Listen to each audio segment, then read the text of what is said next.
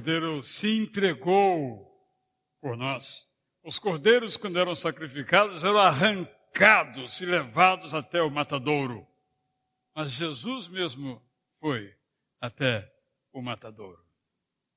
Hoje o poder de Deus é o poder para a salvação, mas é também um poder para o livramento.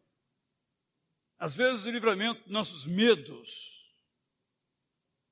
Hoje, não sem razão, estamos todos tomados pelo pessimismo, pelo desânimo. As pesquisas de opinião confirmam aquilo que nós já sentimos e experimentamos. Desolação é a palavra que caracteriza o momento em que vivemos em nosso país. Há uma história na palavra de Deus que nos ajuda a nos posicionar diante dessa desolação, seja nacional, seja por alguma razão aquela nossas próprias vidas. É uma história bem conhecida. Números capítulo 13 convida você a voltar um pouquinho no tempo. Estamos aqui na cruz. Vamos voltar agora aqui para o tempo da aliança, para o tempo em que o povo estava para entrar na terra prometida, para nos enviar o Messias, esse que seria o Cordeiro, o servo, que morreria para a nossa salvação e também para a nossa vida com qualidade. História, disse-lhes já, bastante conhecida. Está no livro de Números, um dos livros do Pentateuco, no capítulo 13, que nós então agora vamos ler e refletir um pouco sobre esta linda história. Vamos me acompanhar? Vamos ficar em pé? Vamos ler esse texto então. O Senhor Deus disse a Moisés: Mande alguns homens para espionar a terra de Canaã, a terra que eu vou dar aos israelitas. Em cada tribo, escolha um homem que seja líder. No deserto de Parã, Moisés enviou os espiões de acordo com as ordens de Deus, o Senhor. Todos eram chefes das tribos do povo de Israel. E o verso seguinte nomeia quem são esses homens. No verso 17, nós continuamos a história sendo narrada ainda. Quando Moisés os mandou espionar a terra de Canaã, disse a esses homens o seguinte: Vão pela região sul e subam pelas montanhas. Vejam bem que terra é esta. Vejam também se o povo que mora nela é forte ou fraco, se são poucos ou muitos. Vejam se a terra onde esse povo mora é boa ou ruim, se as suas cidades têm muralhas ou não. Examine também a qualidade da terra, se é boa para plantar ou não. Vejam se há matas. Tenham coragem e tragam algumas frutas da terra. Olha o detalhe do cronista. Estava na época da primeira colheita de uvas. Assim, os homens saíram e espionaram a terra, e aqui se nomeia cada lugar onde isso foi feito. Verso 23. Chegaram ao vale de Escol, e ali cortaram um galho de uma parreira com um cacho de uvas que dois homens carregaram pendurado numa vara. Uma, um desenho estilizado de dois espias carregando é, uma vara com uma imensa, um imenso cacho de uvas é o símbolo do Ministério do Turismo em Israel. Eles também pegaram romãs e figos chamaram aquele lugar de Vale de Escol, por causa do cacho de uvas que haviam cortado ali. Depois de espionarem a terra, 40 dias, voltaram a Cádiz, no deserto de Parã, onde estava Moisés, Arão e todo o povo de Israel. E contaram a eles e a todo o povo o que tinham visto e mostraram as frutas que haviam trazido da terra. Eles disseram a Moisés: Nós fomos até a terra onde você nos enviou. De fato, ela é boa e rica, como se pode ver por essas frutas. Mas os que moram lá são fortes. E as cidades são muito grandes, têm muralhas. Além disso, vimos ali os descendentes dos gigantes. Os amalequitas moram na região sul da terra. Os heteus, os jebuseus e os amorreus moram nas montanhas. Os cananeus vivem perto do mar Mediterrâneo e na beira do rio Jordão.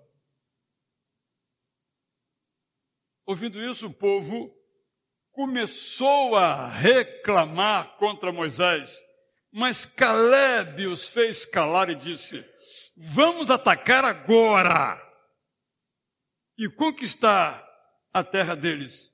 Nós somos fortes e vamos conseguir isto. Os outros, contudo, que tinham ido com ele, disseram: Não, não podemos atacar aquela gente, pois é mais forte do que nós. Assim, espalharam notícias falsas entre os israelitas a respeito da terra que haviam espionado. Disseram: aquela terra não produz o suficiente nem para alimentar os seus moradores. E os homens que vimos lá são muito altos. Também vimos ali gigantes. Olha como o texto começa, diz que eles espalharam mentiras. Vimos ali gigantes, os descendentes de Anak. Perto deles nós somos tão pequenos como gafanhotos, e para eles também parecíamos gafanhotos. Então o povo todo, capítulo 14, chorou. Todos os israelitas reclamaram contra Moisés. Seria melhor se tivéssemos morrido no Egito ou nesse deserto. Por que será que o Senhor Deus nos trouxe para essa terra? Agora não reclamava mais contra Moisés, é contra o próprio Senhor Deus, né? Nós vamos ser mortos na guerra e as nossas mulheres e os nossos filhos vão ser presos. Seria melhor voltarmos para o Egito. Aí tem início um princípio de sedição. Todos, todos, por favor, podem se assentar. Dessa história bem conhecida, que nos ajuda muito a vivenciar as horas que vivemos em nosso país, eu quero trazer algumas lições. A primeira lição de quem lidera a sua família, de quem lidera uma organização, é fazer como Moisés estudar as condições para que nós possamos fazer bem aquilo que temos por fazer. Na linguagem mais moderninha, nós temos que olhar o cenário, estudar o cenário, para ver como vamos nos comportar, como vamos atuar nasquelas, naquelas condições. Temos que ser muito cuidadosos. Porque vivemos na era da informação, que é também a era da desinformação. Nós só sabemos aquilo que querem que nós saibamos.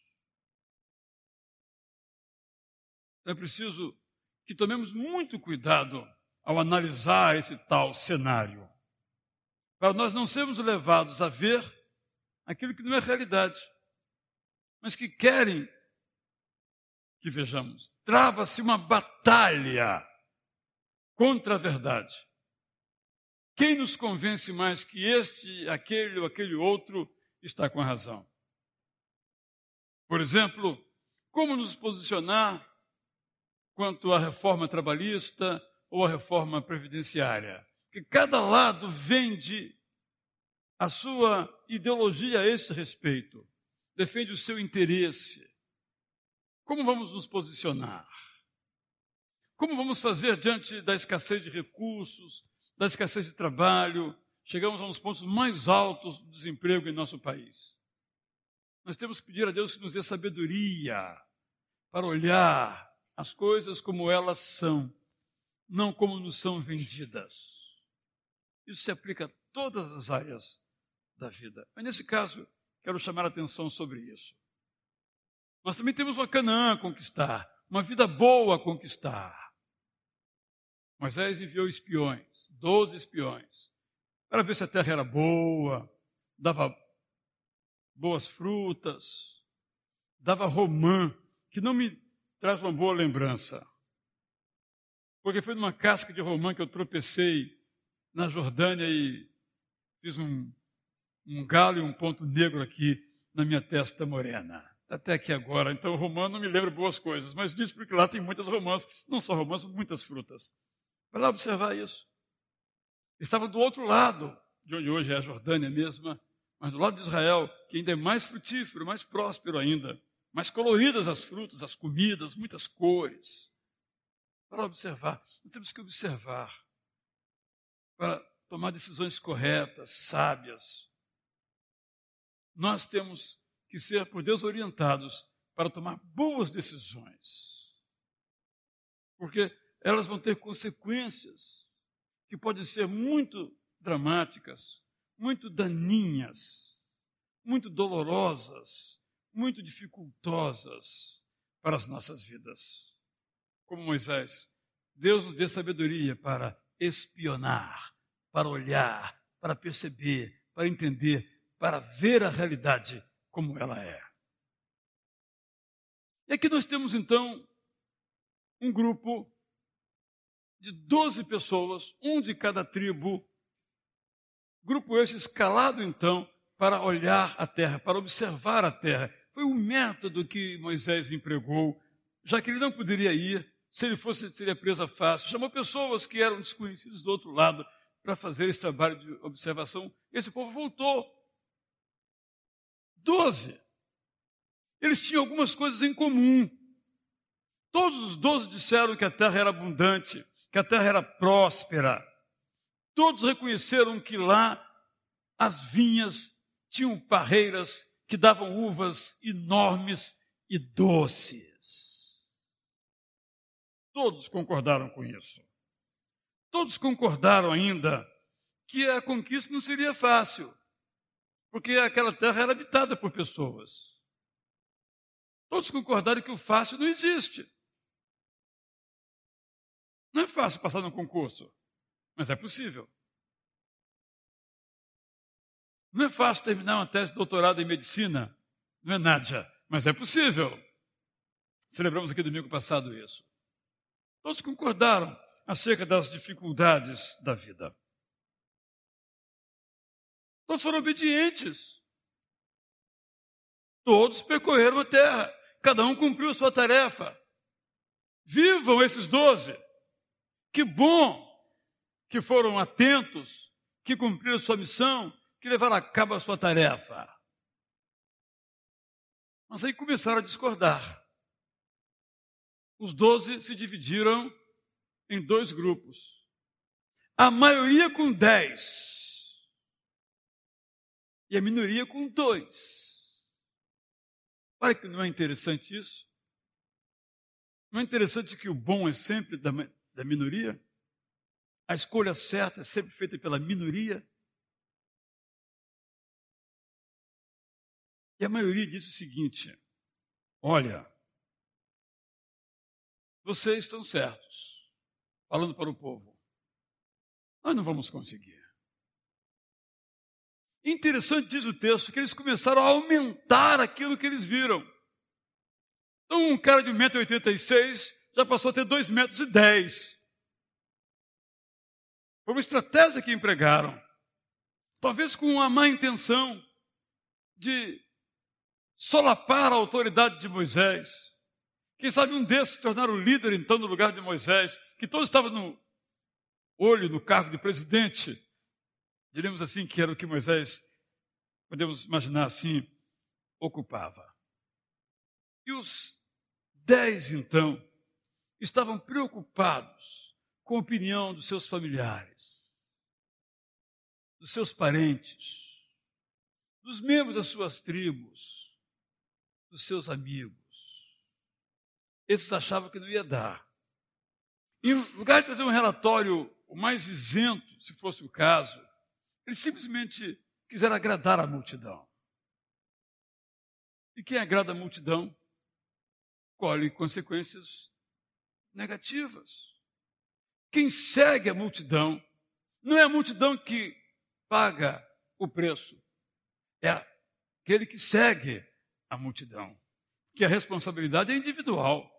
Embora seguindo a multidão, cada um é responsável pelo passo que dá, pela palavra que profere, pelo gesto que toma. Aqueles dez, em lugar de olhar para o alto, ficaram olhando para baixo, para os buracos, para as lombadas, quebra-molas, as curvas dos rios. Ficaram com o seu olhar apequenado para baixo, com o seu olhar dominado pelo medo. Eles tiveram medo. Mas, irmãos, o exército de Israel não era pequeno, não. era maior que dos seus inimigos, numericamente falando. Eles não tinham razão para temer, falando do ponto de vista militar. Mas temeram. O medo falou mais alto. Não acontece com a gente aqui? Vamos fazer uma cirurgia e antes de entrar no centro cirúrgico nós já morremos. Nós nos despedimos, bem, acho que eu não vou voltar, e alguns acreditam que sua vida acabou, porque recebeu um diagnóstico dessa doença ou daquela doença. Mas nenhum diagnóstico nos mata. O que mata é a doença. Então, vamos cuidar da doença. Sem medo do diagnóstico. E os dois? Aquela minoria. Às vezes silenciosa é a minoria. Às vezes nós cristãos somos minoria silenciosa diante dos dez que nos atacam. E deixamos que os valores dos dez errados, tanto emocionalmente como nesse caso, quanto teologicamente ou filosoficamente, predominem, porque nós nos calamos, mas esses dois não se calaram.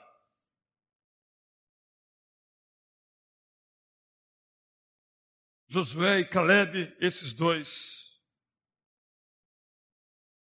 diferentemente, não estavam em sintonia com o pensamento popular, com os para-choques de caminhão, com os seus textos. Eles estavam em sintonia com o projeto de Deus para o povo. Meus irmãos, minhas irmãs, quando estamos em sintonia com o projeto de Deus para nós. Não é um gigante real ou imaginário, nesse caso aqui, imaginário. Não é uma montanha real ou imaginária, nesse caso aqui, real, que vai nos afastar desse projeto. Porque o projeto é de Deus, não é meu, é dele. E aquilo que Deus propõe, ninguém dispõe. Ele realiza. Se Deus disse que o povo iria conquistar aquela terra, esses dez creram que o povo conquistaria aquela terra.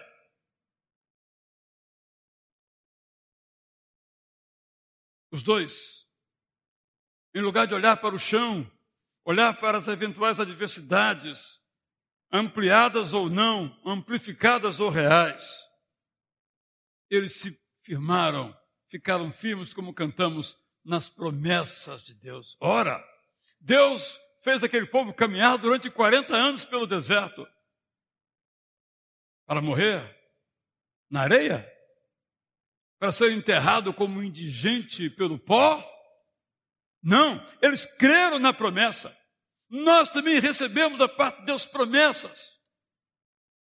E Deus não falha nas promessas dele, mas ele as realiza através de nós não importam as dificuldades. Esses dez não tiveram medo, porque olharam as coisas a partir da confiança em Deus. Os dois se alimentavam não do medo, mas da esperança.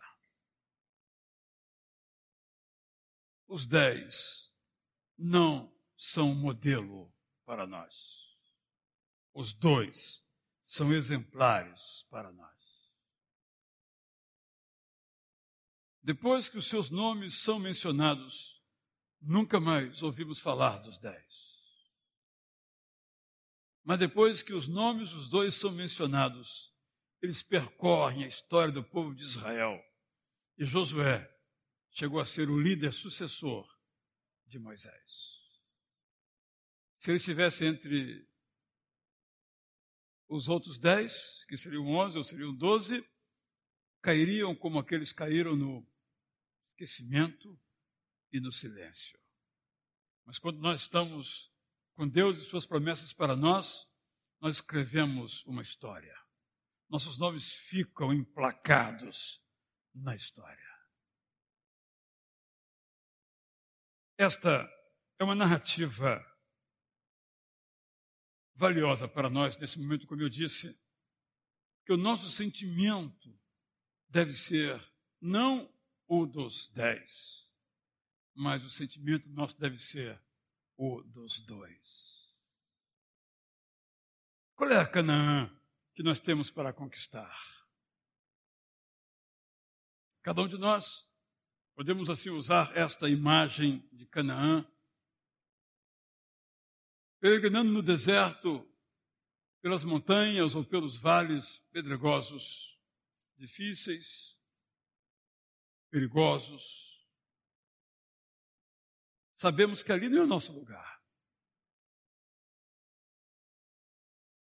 Nós um dia entramos no centro cirúrgico para fazer uma cirurgia. Talvez ainda vamos entrar. Mas ali não é o nosso lugar. É um lugar de passagem. Assim como o deserto foi um lugar de passagem. Porque o seu lugar de moradia era Canaã. Às vezes, passamos por alguma outra dor. Eu fiquei pensando na dor da depressão. Nós não podemos jogar fora a nossa depressão, no sentido de não tirar dela também lições para as nossas vidas. Aprender com ela, a conviver com ela. Talvez ela fique conosco o resto da vida, indo e vindo. Mas nós somos mais que vencedores por amor daquele que morreu em nosso lugar. Não desperdice a sua depressão. Não desperdice o seu medo. Não desperdice o seu deserto. Não desperdice a sua dificuldade. Bom seria que nada disso viesse. Mas como é que Israel foi fortalecido para viver em Canaã? Não só pelos ensinos que recebeu ao longo da viagem, os Dez Mandamentos, e todo o código da aliança. Foi fortalecido pela experiência dura de cada dia. Foi fortalecido por esses debates aqui, por essas, essas ameaças aqui, por esses riscos aqui que vemos nessa história. Assim é a nossa vida. O amor de Deus para conosco se realiza em condições reais não imaginárias. O amor de Deus se realiza no desemprego, na depressão, na decepção. É ali que o amor de Deus se realiza. Ali quando às vezes a revolta quer crescer dentro de nós, como esse caso aqui, é ali que o amor de Deus se realiza. Não é no mundo imaginário, sonhado, é no mundo real dos nossos pecados, dos pecados dos outros contra nós, das nossas escassezes, das nossas mendicâncias. É nesse contexto que o amor de Deus se realiza. É sempre na prática da vida. Às vezes olhamos as vidas dos outros tão boas. Olhamos para nós, às vezes, tão pobres. Esqueçamos as vidas dos outros não conhecemos, só olhamos por alto. Nós olhamos para aquilo que Deus é capaz de fazer nas nossas vidas. Aí podemos fazer a grande escolha da vida: ser dez ou ser dois.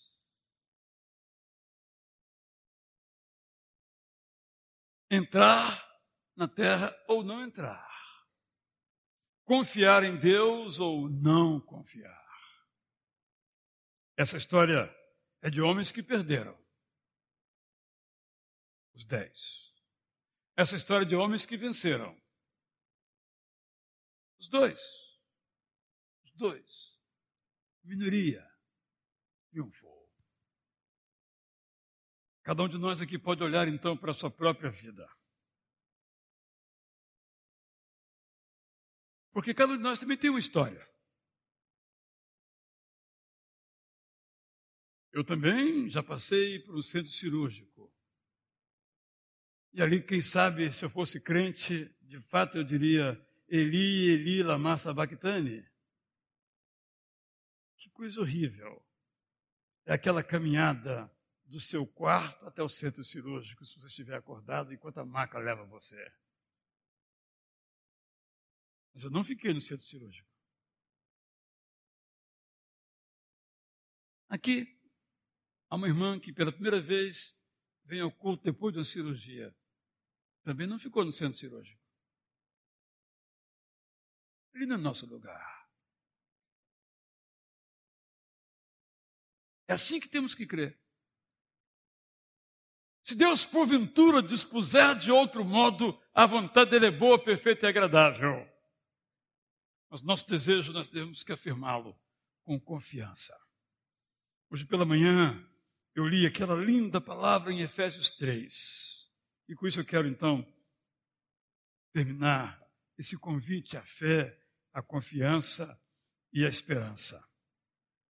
O apóstolo Paulo diz, então, que por causa da multiforme sabedoria de Deus, que entre as suas belezas nos apresenta a graça de Deus, nós podemos entrar com ousadia e confiança diante de Deus. Observem, essa ousadia e confiança não vem de nossos méritos, disse eu pela manhã. Essa ousadia e confiança vem dos méritos de Jesus. Veio daquilo que o Cordeiro já fez na cruz por nós. Os seus efeitos permanecem até hoje, ou para nos salvar, ou para nos encher de confiança. Que Deus maravilhoso é este! Eu não preciso bater a porta para entrar, que já está aberta. Eu não tenho que fazer uma oração poderosa para a fechadura se abrir. No coração de Deus não tem fechadura. Está sempre aberto o portão para a gente entrar. Não tem segurança para perguntar onde você vai. Não tem secretária para indagar se você agendou. Não tem degraus para você subir como Deus estivesse no último degrau e você tem que sangrar os seus joelhos enquanto sobe. Nada disso. É acesso livre, com confiança. Maravilhoso Deus. Maravilhoso Deus. Quando você vai a um culto muçulmano, por exemplo, ou em outros cultos, você tem que fazer uma série de coisas. Mas quando você cultua Deus na sua casa ou numa igreja cristã, você não tem que fazer nada. É só entrar. Fique em pé se quiser, ajoelhe se quiser, fica sentado se quiser. É o seu coração, é o seu desejo que conta, com as disposições desse desejo. E temos para nós, então, como diz o apóstolo Paulo, essas insondáveis riquezas, isto é, incompreensíveis pela nossa mente, riquezas de Deus, em Cristo. No passado, escondidas em Cristo, agora reveladas em Cristo e por Cristo. Apertados, acossados, atacados, mas não desanimados, não entristecidos, não derrotados. O pior que esteja a nossa condição no mundo em que vivemos, nos negócios que temos, nos estudos que temos, nas tensões que vivemos, nós somos os dois, não os dez.